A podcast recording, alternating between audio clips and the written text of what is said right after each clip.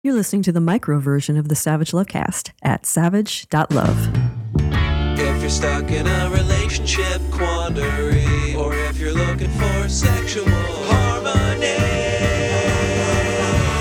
well, there's nothing you can't ask on the Savage Lovecast. From me, from Nancy, from everyone at the Lovecast, a very happy Feast of the Ass to all who celebrate. The Feast of the Ass falls every year on the 14th of January, so there is still time to get your Feast of the Ass decorations up. Basically, the wreath you just took down, put it back up, it'll do. Feast of the Ass, of course, used to be a Catholic feast day. It celebrated the donkey that carried Mary and the baby Jesus into Egypt, but it was first a pagan Roman holiday. Catholics stole that pagan Roman holiday from the Romans, renamed it, just like the Catholics stole Saturnalia from the Romans, which became Christmas, and Lupercalia, which became Mardi Gras. So, since the Catholics, my people, stopped celebrating the Feast of the Ass four centuries ago, I don't think we need to feel bad or guilty about stealing this one back. So, a very happy Feast of the Ass to all of my listeners. I hope you spend January 14th with someone you love who just stepped out of the shower. All right, I am going to do it.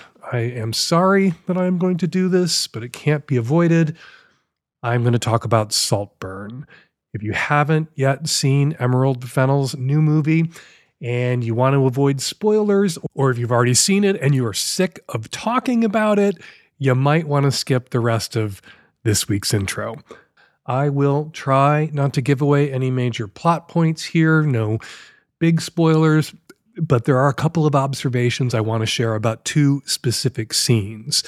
The one scene everyone is talking about, and the one scene no one is talking about. So, the scene everyone is talking about, the bathtub scene, Oliver, played by Irish actor Barry Keoghan, watches Felix, played by Australian actor and it boy of the moment, Jacob Elordi, while he takes a bath. Felix, who doesn't know he's being watched, has a wank in the tub Oliver slips into the bathroom after Felix leaves and slurps up some of the cummy bathwater before it can all go down the drain, and then rims the drain as the last of Felix's cummy bathwater goes down it. All right, everybody's talking about this scene. This is the shocking scene, the what the fuck scene, the oh my god scene, the scene people feel obligated to bring up so they can tell you how disgusted they were by it. But somehow, no one is talking about the scene where Oliver, again played by Barry Keoghan, strips off after a funeral and digs a hole in the mound of dirt piled up on top of the fresh grave of one of the other main characters immediately after their funeral and fucks their grave to completion. So everyone's freaking out about the tub scene, and no one, no one is freaking out about the grave scene. And I have a theory as to why. The tub scene in Saltburn freaked people out so much more than the grave scene in Saltburn because people could see themselves doing the tub thing, but not the grave thing. And so viewers felt implicated and exposed by the tub scene in a way they didn't by the grave scene. No, no, people will insist they were grossed out because shower drains are disgusting. One person on Twitter told me, oh my God, yuck, soap scum, hair, pee, poop, quote, all of the body parts. Just because your tub is filthy doesn't mean everyone's tub is filthy. And the movie, which is kind of about the seething hatred the 1% have for the 0.01%, this movie is about wealthy people. These characters have staff. I was in a billionaire's house once overnight, and yeah, the tubs were clean. The drains were sparkling. And you know where else you're likely to encounter and possibly ingest trace amounts of fecal matter? On people's genitals, on their fingers, in Berlin, at the right party, at the wrong time, on their faces, maybe even while you celebrate the Feast of the Ass. People, admit it. The right person that you're obsessed with, the right bathtub, one that's clean, the right time when you're not being observed you would be tempted. And perhaps the best evidence, all of these elaborate expressions of disgust with the bathtub scene in Saltburn, were not just performative, but a tell, Jacob Elordi's bathwater scented candles are now being sold on Etsy, according to Into Magazine, a publication that celebrates the unapologetic authenticity of Gen Z, but not a publication that reports on how those candles got their Jacob Elordi scent in the first place or whether Elordi is getting a cut. Into, in the same story, also reports that the Jacob Elordi bathtub water cocktail is being served in bars after going viral on TikTok, created by the mixologists at Mr. Consistent. The Jacob Elordi bathtub water cocktail is one part lychee martini mix, one part gin, one part coconut milk. Put those ingredients in a cocktail shaker with ice, shake, strain, and serve in a glass rimmed with coconut milk. Gotta say, the ice part seems weird since bathwater, semen, both usually served warm, but I am not a mixologist, so I will allow it.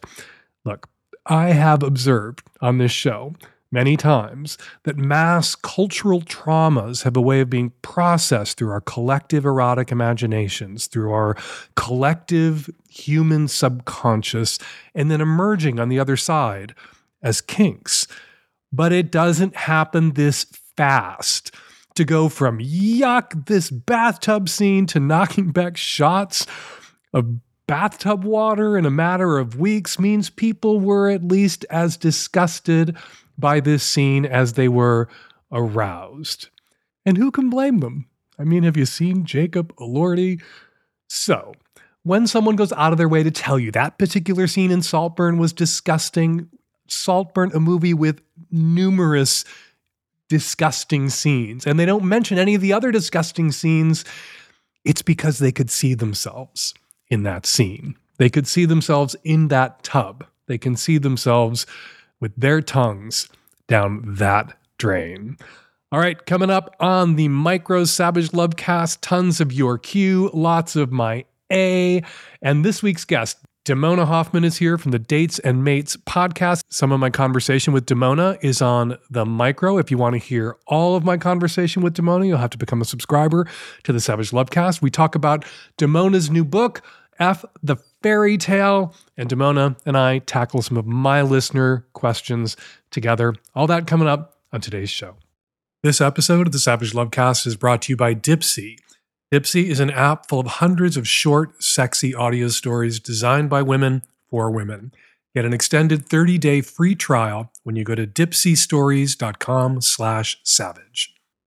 This episode is brought to you by the Meridian Trimmer, the very best tool for trimming your body hair. Go to meridiangrooming.com and use the code SAVAGE for an exclusive 15% off. This episode is brought to you by Talkspace, therapy made easy. Get $80 off your first month when you go to Talkspace.com slash savage. Hey, Dan and everybody. Cis woman in her 40s.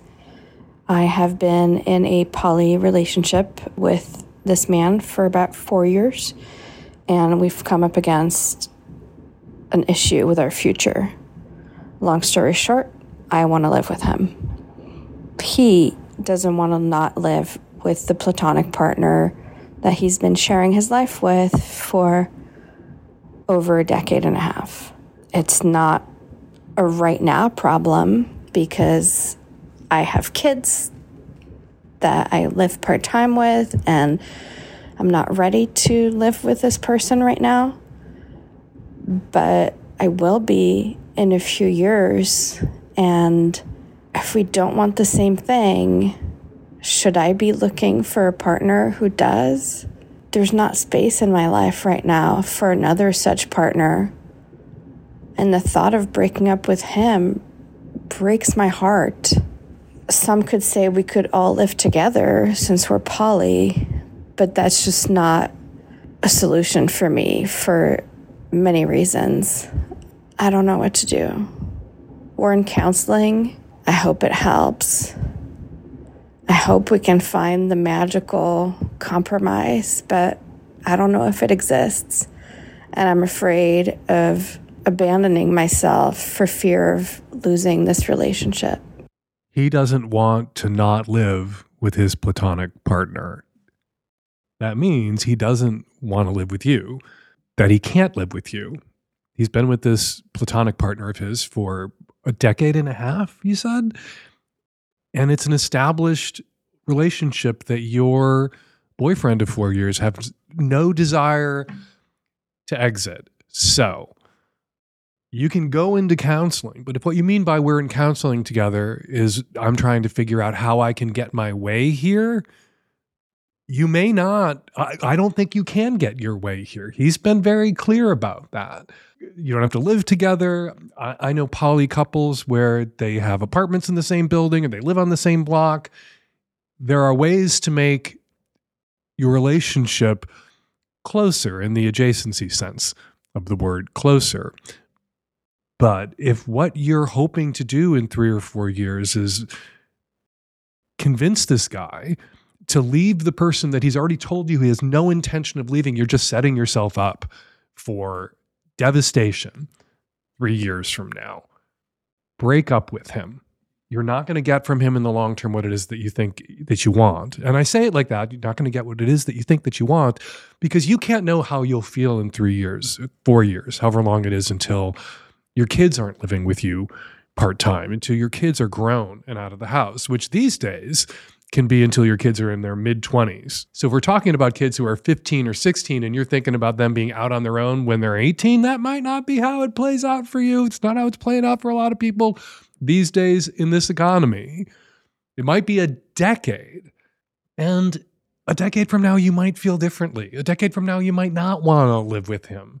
A decade from now, his primary partner may have died, been hit by an asteroid or a bus or something, and it won't even be an issue. Or it'll be an issue because he, for whatever reason, doesn't want to live with you, even if he could choose to live with you. Also, a possibility. But if you can't picture yourself not living with this guy without also picturing yourself exploding in a rage and being emotionally devastated three or four years out when you don't get your way, even with the help of a couples counselor or a throuples counselor, end the relationship now. If there's something in you, though, that can at least imagine a different kind of path, a different kind of relationship, a different kind of happiness, a different kind of settlement or settling, you could keep seeing this guy. But if all you're going to do over the next three or four years is process this conflict, spare yourself and spare him and end it now and go find somebody else. This episode is brought to you by Dipsea, erotic audio stories made by women for women. Dipsea brings scenarios to life with immersive soundscapes and realistic characters. Listen to stories about threesomes, office romances, rough and wild hookups, and other genres. They're very creative over there at Dipsea. They are so creative that I am jealous there isn't a Dipsea for men like me. Dipsea has stories for straight and queer listeners, and over half their stories are voice acted by people of color. New content is released every week, so in between listening to your favorite stories again and again, you can always find something new to explore. The new releases they have right now include a straight couple doing it very quietly between the stacks at the library, a lesbian camping trip, and in their amazing Gods and Goddesses series, listen to Hades, god of the underworld, spanking it to thoughts of Persephone. They also have soothing sleep stories, wellness sessions, and games you can play with a partner, a sexting tutorial, and tons of other classes and sexy stories you can read. Let Dipsea be your go to place to spice up your me time, explore your fantasies, discover your fantasies, relax and unwind, or get hot with a partner. And a Dipsea membership makes the perfect Beast of the ass gift. For listeners of this show, Dipsea is offering an extended 30-day free trial when you go to dipseastories.com slash savage. That's 30 days of full access for free when you go to D-I-P-S-E-A stories.com slash savage. dipseastories.com slash savage. Hi, Dan. I have uh, been going to a gym, you know, as we all should at some point, but uh, I'm noticing that there are, at any given moment, at least one, and sometimes upwards of five, really obnoxious, stalker-like guys following people around, staring inappropriately. My boyfriend was even touched inappropriately by somebody, and I just think it's gotten completely out of control. I'm wondering what is the etiquette? I mean, what do you say? What can you do? What does it make any sense to complain to the management? Does it make any difference to confront people directly and call them out on their bullshit? It's so frustrating, and I don't want it to deter either of us from feeling comfortable in that space. Um, I just think it's so rude and inappropriate, and it's borderline like sexual harassment, honestly. So I just would be curious your take on it, and I really appreciate what you guys do for us. Looking forward to Humpfest this year as well. Thank you. If you say something to one of these guys when they're bothering you, or if you complain to management and they crack down and maybe cancel a couple of people's memberships in the gym, you're going to ruin the vibe. Maybe. Or you could be, paradoxically, bank shot, enhancing the vibe. The vibe about cruising in the locker rooms or the sauna at the gym is a transgressive vibe.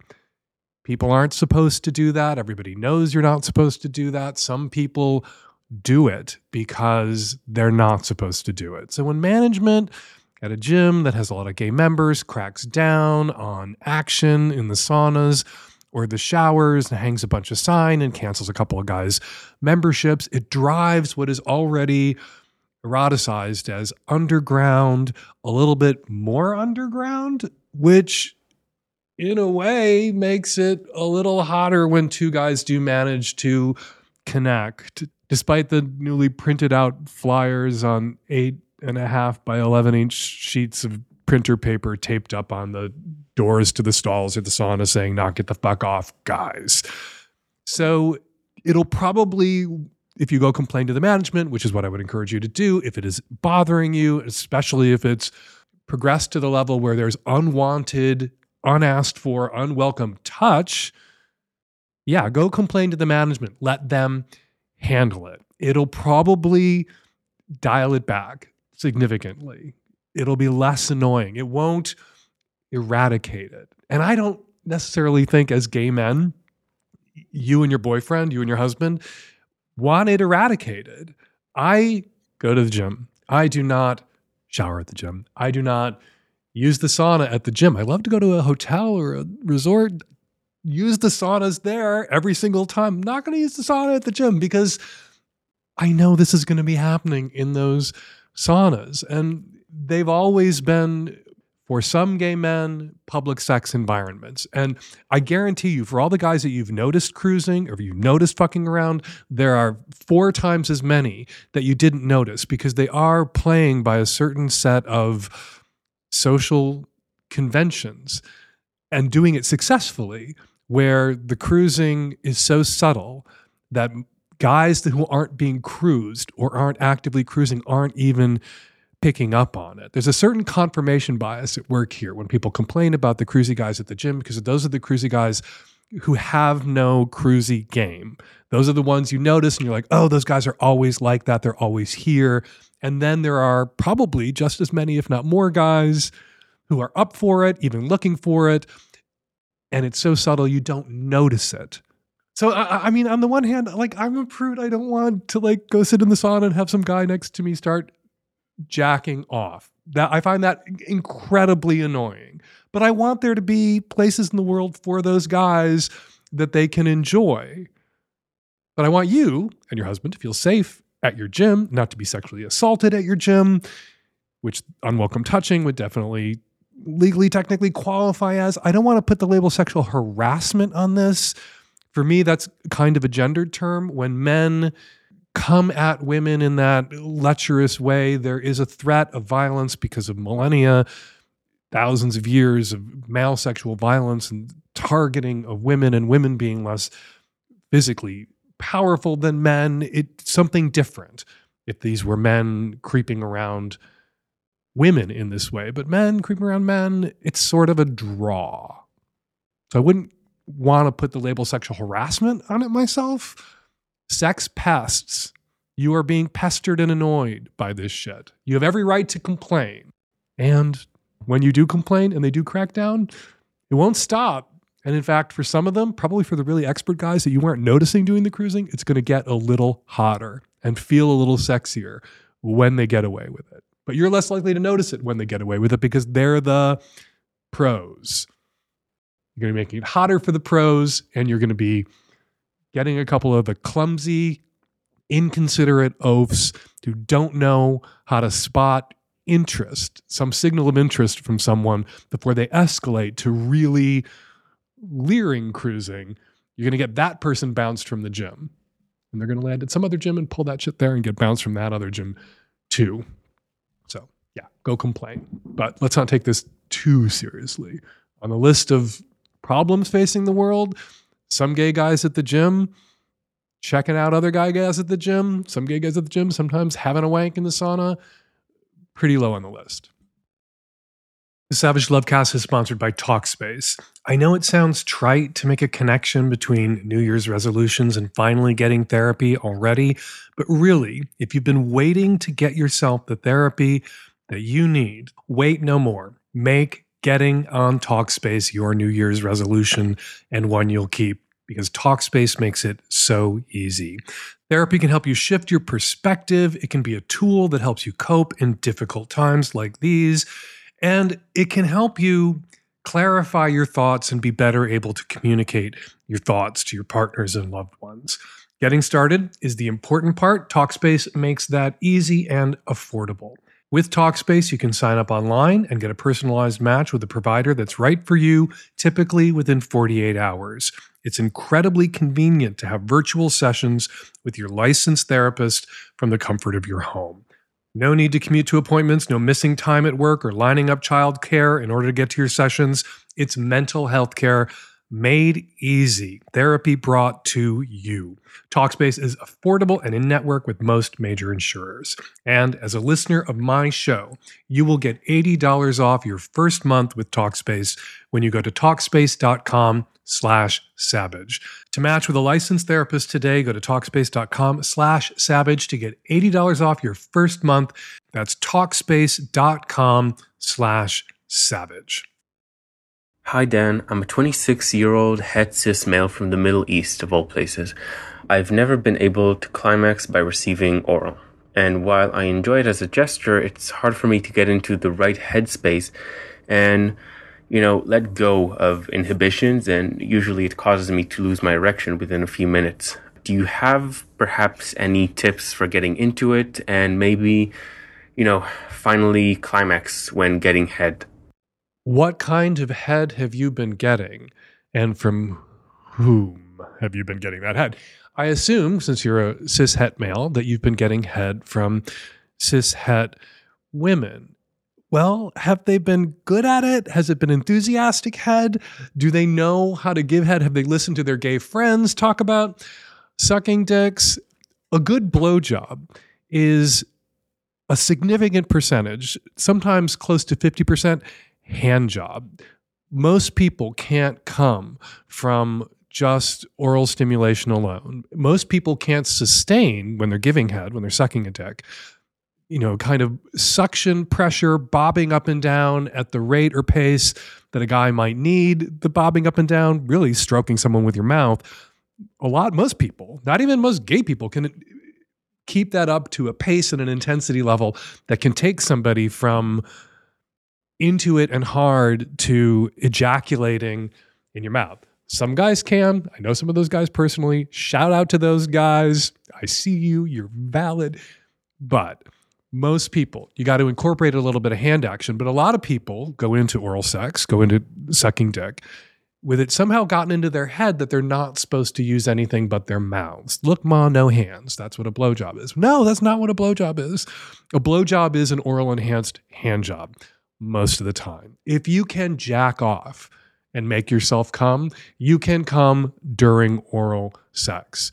If you know where your orgasm your plateaus are as you approach i love this phrase the point of orgasmic inevitability there's a, there are those plateaus of arousal where you're getting closer and closer and if the stim keeps coming at this level you're going to get to that point of orgasmic inevitability you know your dick well enough to know those patterns all right incorporate your knowledge of your own dick into partnered oral sex when there's a woman in your life who wants to suck your dick you have to do a little bit of the work yourself too. Maybe you need to do a little bit of stroking, or maybe you just need to encourage your partner to use her hands. And she may have had previous partners who acted disappointed or butthurt because they didn't know anything about getting their dick sucked either when she used her hands with a previous partner. Some women have attempted to use a hand to take a short break during giving a blowjob and been shamed by their male partner for not being good at it or not knowing how to do it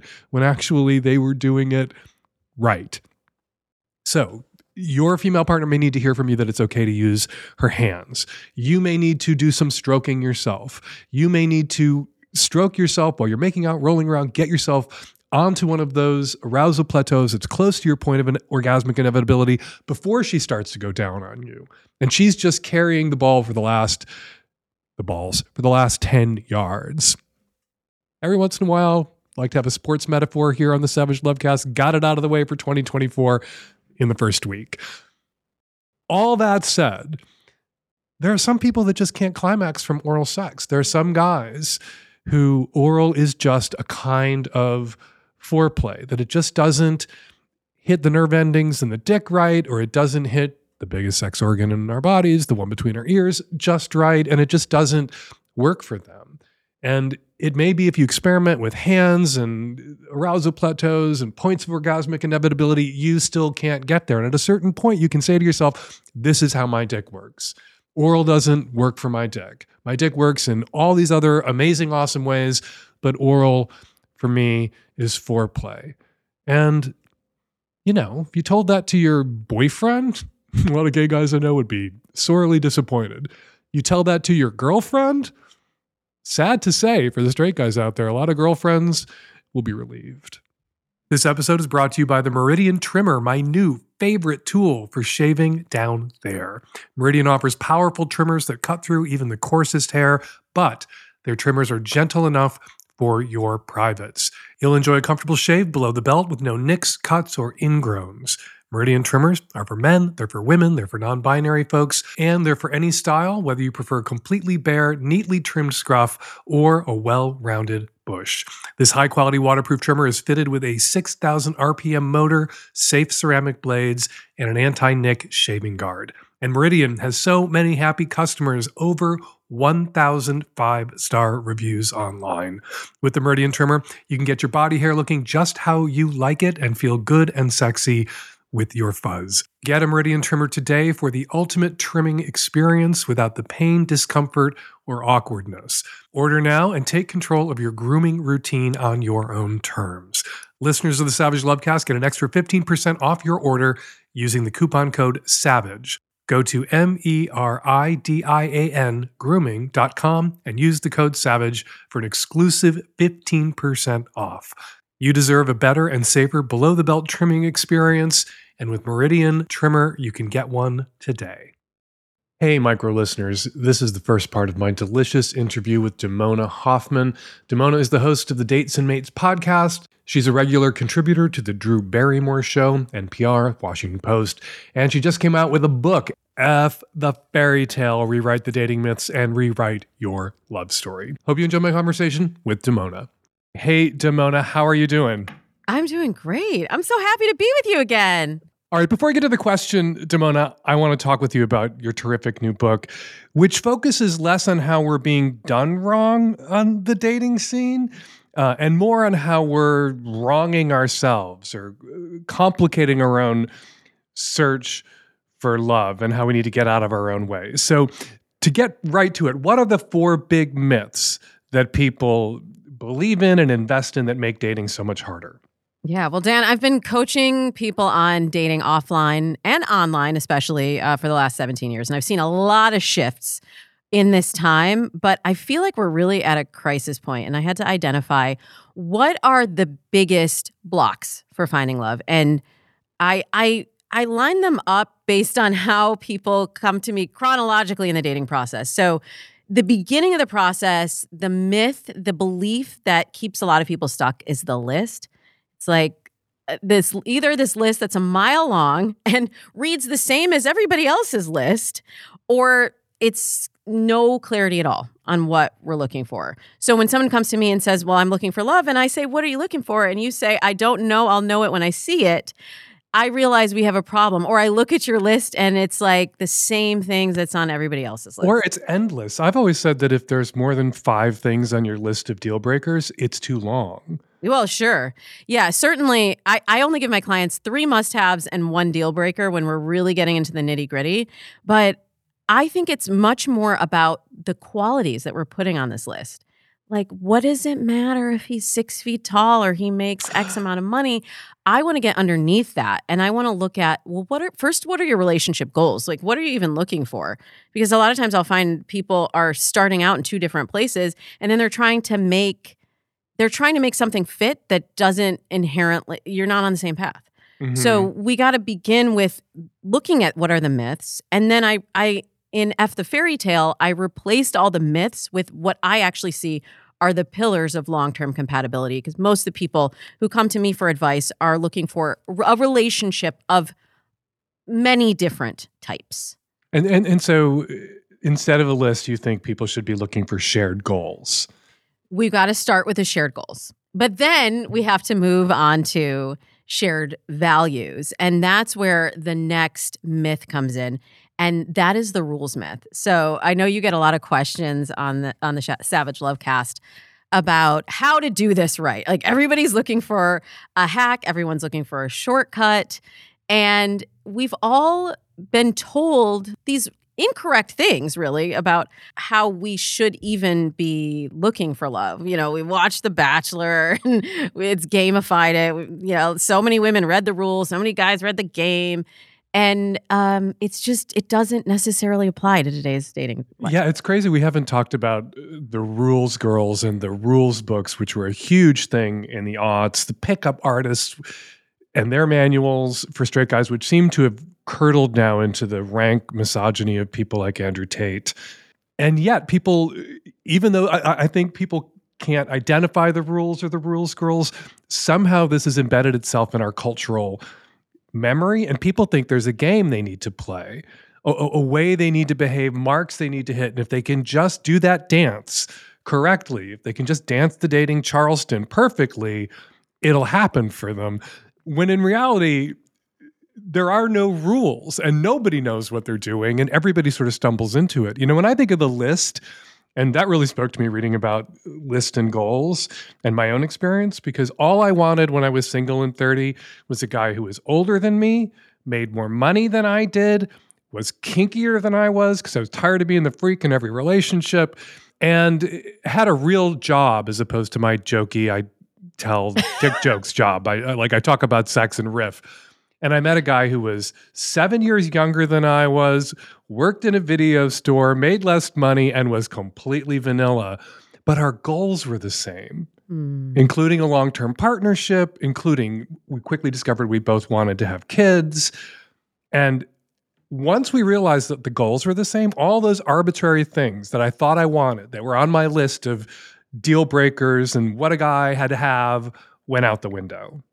Yeah, and regardless of our starting point, whether we've read the rules or the game or we've we've subscribed to those rules and belief systems, we've written our own rules and uh, many times we've written them wrong. So it, it might even be something different that for you that doesn't align with what you would read in those those books. But if it's not leading you towards the ultimate goal for you which you know in your case was a relationship and moving towards if you if it's not moving at you towards that it's really just wasting your time and time's our most valuable resource we're not getting any more of it we're not We're getting not- any younger dad I'm hate to break it to you That's what I was doing actually. That's why I gave Terry a chance. It was like, okay, this is he's hot. He's this hot twink. Like we're not right for each other. There's no long-term potential here. I'm just gonna fuck the shit out of him for three months. I'm just gonna like enjoy this butt for the summer. And by the end of the summer, I'd fallen in love with the butt and everything attached to it. Uh, I, I, want to zoom out for a second though, because talking to people about who they're dating, how they're dating, presumes that people can find a person they're interested in dating. And there's been a lot of writing, including in the Washington Post recently, a very famous op ed. Uh, and I'm going to quote from it A growing number of women are discovering that they can't find suitable male partners. As a whole, men are increasingly struggling with or suffering from higher unemployment, lower rates of educational attainment, more drug addiction, deaths of despair, and generally less purpose and direction in their lives than women. And so, what's your advice for the women out there who are open to dating, open to sh- focusing on goals and, not a list, um, aren't obsessed with chemistry but are into communication? Don't believe in the myth of the soulmate or the one, which I've been railing against for 30 years. There is no the one. There's the 0.78 that you round the fuck up to the one who's doing the same favor for you. You're no one's one either. If somebody reads your book, lets go of the fairy tales, and is having a hard time finding someone, especially straight women or bi women who want male partners, which is most bi women, what's your advice for them? The key is in a word that you used a minute ago. You said suitable partners. And that's where we go back to the list because so many things that you mentioned that are, quote, suitable are really relics of prior generations. Like, even the idea, well, as a hetero woman, I need a guy who's more educated than I am, who's more financially successful than I am. That was based on a Taller. system taller. I, I do dating math and F the fairy tale for you if you want someone that's taller, over six feet, over six four. Good luck to you, ma'am. but when we start doing that dating math for ourselves, we forget that those belief systems were were seated at a time when we didn't have the ability to make our own money. Where women were not graduating with advanced degrees at higher rates than men. When we were not upwardly mobile in our careers, where we couldn't even get a mortgage in our own name. Like there were so many systems that were in place that kept women from being able to live our best lives. That also gave men unrealistic expectations because for a woman to exist legally, to have an income, to have some security, she eventually had to settle on a man. And we don't live in that world anymore. And a lot of men aren't quite wrapping their heads around that that that dating and marriage for women isn't a game of musical chairs that they can lose.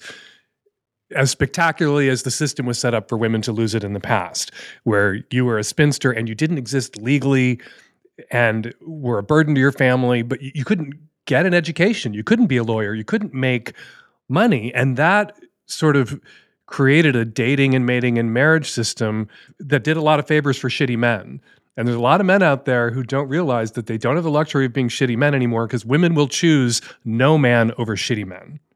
Damona and I had a lot more to talk about. We took a call about men trying to weasel out of using condoms and just chatted until we simply had to stop. You can find the rest of my conversation with Damona and so much more at savage.love when you subscribe to the Magnum version of the show. Hey Dan, what's up? Uh, I'm a 43 year old male, gay, hooked up with uh, this guy. We just fooled around. We didn't have sex or anything. He had no pre cum. He had a giant cock, good shape, very good looking guy. He's probably uh, 65 years old. So I'm 40. I'm 43. The thing about it is, so he's he's into BDSM, and I've never experienced that. I, I'm not into pain or anything like that. And uh, so a, a week went by, and he just messaged me. and He's like, "I'm looking to plow some ass. Would you be down for like a, a, ball gig, and then me to handcuff you?" And it was just kind of weird to think about because I'm like, I like to be in control if I'm having sex with somebody. And obviously that's his kink. Like he wants to do that. And I'm like, I responded, I said, maybe eventually if we get to know each other, I didn't say if we get to know each other, but I just said maybe eventually it's hot to think about, but at the same time, I don't think I would ever want to do it just because I think it would hurt too much. Uh, to be honest, I haven't been having a lot of sex or anything, and it would freak me out if something hurt and I had no control of it and I was handcuffed or something, and with a ball gag or something. Uh, it just reminds me of like a South Park cartoon or something. I'm not into that stuff, but he is. and I want to be nice and not be a jerk about his kink. So what what do you suggest I do? Since I don't know him, like if I knew somebody, we got to know each other, like I might feel comfortable with something like that. But I don't. I've only met up with him once, and I think he's into bareback, which is cool with me. But like I don't know the BDSM stuff. It just kind of freaks me out. What do you think I should do? How how should I respond to him? Or should I just ghost him and just I mean, he, he's hot. It's just I, I'm just not into his kinks. If you're not into this, just say no. Everything you've said to me in your call is a perfectly reasonable thing for you to relay to him. We don't know each other that well. This isn't something that I'm interested in. Maybe if I got to know you better, this is something that I might be willing to explore. But at least for now, if we're going to hook up again, no handcuffs, no ball gags. Even if you were willing to experiment with a little light bondage, and handcuffs do qualify as light bondage with him at some point in the future, ball gags are challenging. Ball gags are uncomfortable. A ball gag is really only a fun sex toy for someone who is independently aroused. Independently aroused by the thought of having a ball gag in regardless of whether it arouses the person who's putting that ball gag in their mouth as well. So you should just rule ball gags the fuck out. If bondage gags has never really appealed to you, but you may get to a point where you like this guy well enough that allowing him to tie you up in a simple way is a place you would feel comfortable going and wind up feeling excited about going. I talked about GGG forever, Good Giving and Game. Amy Muise, a sex researcher, investigated that, did a lot of research, came up with a sex researcher, fancier term for it, communal sexual motivation. If you are so motivated at some point in the future, as your connection and feelings of affection for this guy continue to grow, that you want to go there, it may be not just exciting for him to get to put you in handcuffs and fuck you, it may be equally as exciting for you, not because handcuffs are a particular pleasure of yours, but because giving him that pleasure will please you as well. But it's not going to please you right now. And just because he tossed it out there, you aren't obligated to say yes.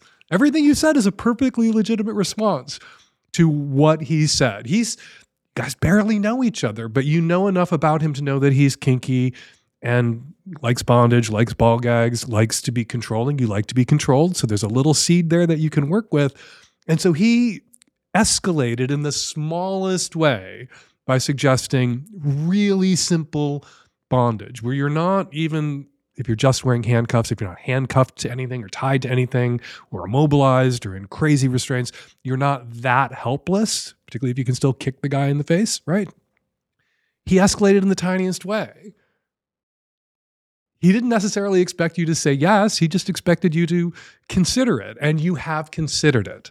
And your considered response, your considered answer is maybe, maybe later, maybe after I get to know you better. And then if he ghosts you, obviously uh, bondage is something that he absolutely requires to sustain interest in a new person. And you're not right for each other. But if you say, hey, maybe at some point down the line, after we get to know each other better, we've hooked up half a dozen more times, maybe then, and he fucks the shit out of you six more times and doesn't whine or get you over there for the next date and have the handcuff sitting out and hopes you'll change your mind in the moment, if he proves to you in his reaction to you saying, no, not yet, not now, but maybe, if he proves to you that he can be trusted, that he is a safe person, you may feel comfortable six months from now in updating your answer. But again, if he reacts badly or he's manipulative, uh, then you're right to never see him again and ghost on him. But I don't know if he's going to react that way. So at least give him the opportunity to react in such a way that you may wind up feeling comfortable having this new experience with him. And not just as Amy Muise proves in her research into communal sexual strength, not just for him, but also for you. All right, before we get to this week's listener response calls, I want to share a couple of comments about last week's show posted at savage.love. Says by Dan Fan. Fantastic advice to Ms. Beer Can Dan. She was the caller who enjoyed anal with her slim dicked ex, but her current partner's beer can cock was too thick to go easily into her butt. I would only add, Dan Fan continues, does Mr. Beer Can want anal? I think most men with huge dicks accept that the price they pay is butt sex won't be possible for them, and some men don't want to stick their dicks in butts anyway. Very good point. Says Quantum of Mollusks. Dan, I enjoyed the conversation with two dykes and a mic. The discussion of whether having sexual preferences that exclude trans people counts as bigoted made me wonder why we can't just have a sensible middle ground. On the one hand, trans folks or short men or fat people or whatever sometimes feel undateable because of aspects of their body they didn't choose. On the other hand, it's hardly reasonable to expect someone to date, fuck, and marry somebody that they're not attracted to just to prove they aren't a bigot. So why not just keep preferences like that to yourself? Date whoever you want, don't date whoever you want but don't publicly announce why certain people are disqualified from your dating pool. Doesn't that seem easy? Yes, that'll work, but only if people regard no as a final answer and not the beginning of an interrogation. There are people out there who hear no and then immediately ask, It's because I'm fill in the blank, isn't it? So it seems to me that in addition to people being discreet and considerate about how they express and act on their preferences, or their orientations, when we are rejected, and we all get rejected, we need to refrain from asking butthurt accusatory follow up questions. Take the no, go find the yes. And finally, Mistress Dovey over on Blue Sky writes I know you love your royal gossip, Dan. Well, have I got an assassination and succession scandal for you? Turns out the queen of the naked mole rat colony at the National Zoo, who reigned for 11 years, was just murdered by another naked mole rat who seized the throne. Good news for fans of The Crown and true crime documentaries. The National Zoo has a live 24 7 naked mole rat cam, which means it's all on tape. All right, for more listener comments and more of my responses, check out Struggle Session, a weekly bonus column for Magnum Subs, which goes up every Thursday at savage.love. And now, listener response calls. Hi, Dan. I'm calling about the woman who left a message about the uh, boyfriend that she was leaving the co-parenting, and she was upset because he wanted to discuss uh, with her the uh, reasons why the relationship failed. You know, you say he's being manipulative and uh, almost like uh, aggressive and abusive. You know, I think he's due some answers if she really wants to co-parent with this person, she owes him the honesty of why it didn't work out. You don't have to go through a therapist or counselor for that. You just have to have a talk. Obviously, if he's being aggressive or violent, then no. But, you know, then the whole co-parent thing is kind of off the table as well. Hi, Dan. I'm calling in regards to the woman who called you for advice about the fact that her husband keeps, or her assumed to be ex husband keeps bringing up topics of conversation that she doesn't want to discuss with him. And while your answer was very compassionate and very thorough, I strongly disagree with you.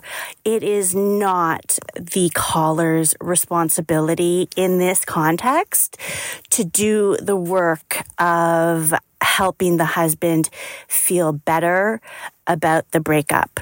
That's his responsibility. And if he's having so much difficulty, he can find a therapist for himself.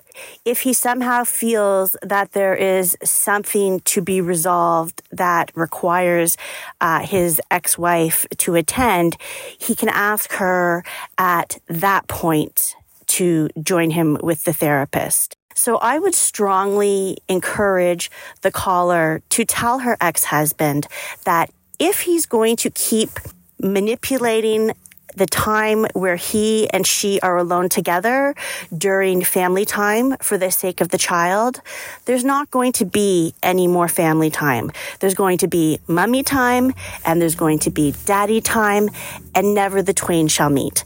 And that's a choice that he will be responsible for if he chooses to violate that boundary. Hi, Dan, Nancy, tech savvy youth. I'm a 68 year old grandma here, and I've learned so much from listening to your podcast. Well, first of all, I was a podcast virgin. I had never paid for a podcast before, but your website made it super easy, and I had no idea it was so inexpensive to do. I even gave it as a birthday present and Christmas this year.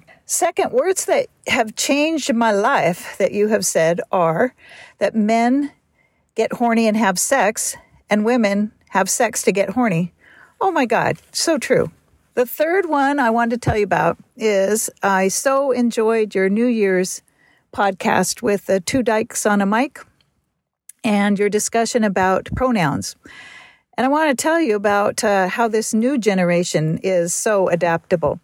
My six year old grandson was telling me that he wished his mom would have another baby. And silly me, I asked him, Well, would you like it to be a boy or a girl? And he said, It'd be way more fun if it was a they them. So there you have it, Dan. We're, we're a changing world, and that next generation is going to have no problem with pronouns. Thanks for all you do for all the sexuals. Keep up the good work. And we're going to leave it there. There are three ways to get us your question or your comment for a future show. You can record your question or comment at savage.love slash askdan, or you can make a voice memo app on your phone and email your question or comment to q at savage.love, or you can call us on our landline and leave us a message at 206 302 2064. Big news about Hump 2024. We had so many great submissions that we are going to have two Hump film festivals this year. That's two full nights of amazing, inventive, creative porn and erotica, one in the spring, one in the fall. Hump 2024 Part 1 premieres in Seattle. February 8th and then tours through the spring. Hump 2024 Part 2 comes this fall. You can check out the lineups for both Humps, Part 1 and Part 2, right now at humpfilmfest.com. And while you're there, get your tickets for a screening for Part 1 now. Follow me on Instagram and threads at Dan Savage. Follow me on Blue Sky at Dan Savage. And I'm still lurking on the bad place at Fake Dan Savage. Follow Damona Hoffman on Instagram and threads at Damona Hoffman, and check out her website and order her new book, F the Fairy Tale, at damonahoffman.com. The Savage Lovecast is produced every week by Nancy Hartunian and me and the tech savvy at risk youth. And Nancy, we will all be back at you next week with another installment of the Savage Lovecast. Thank you so much for downloading.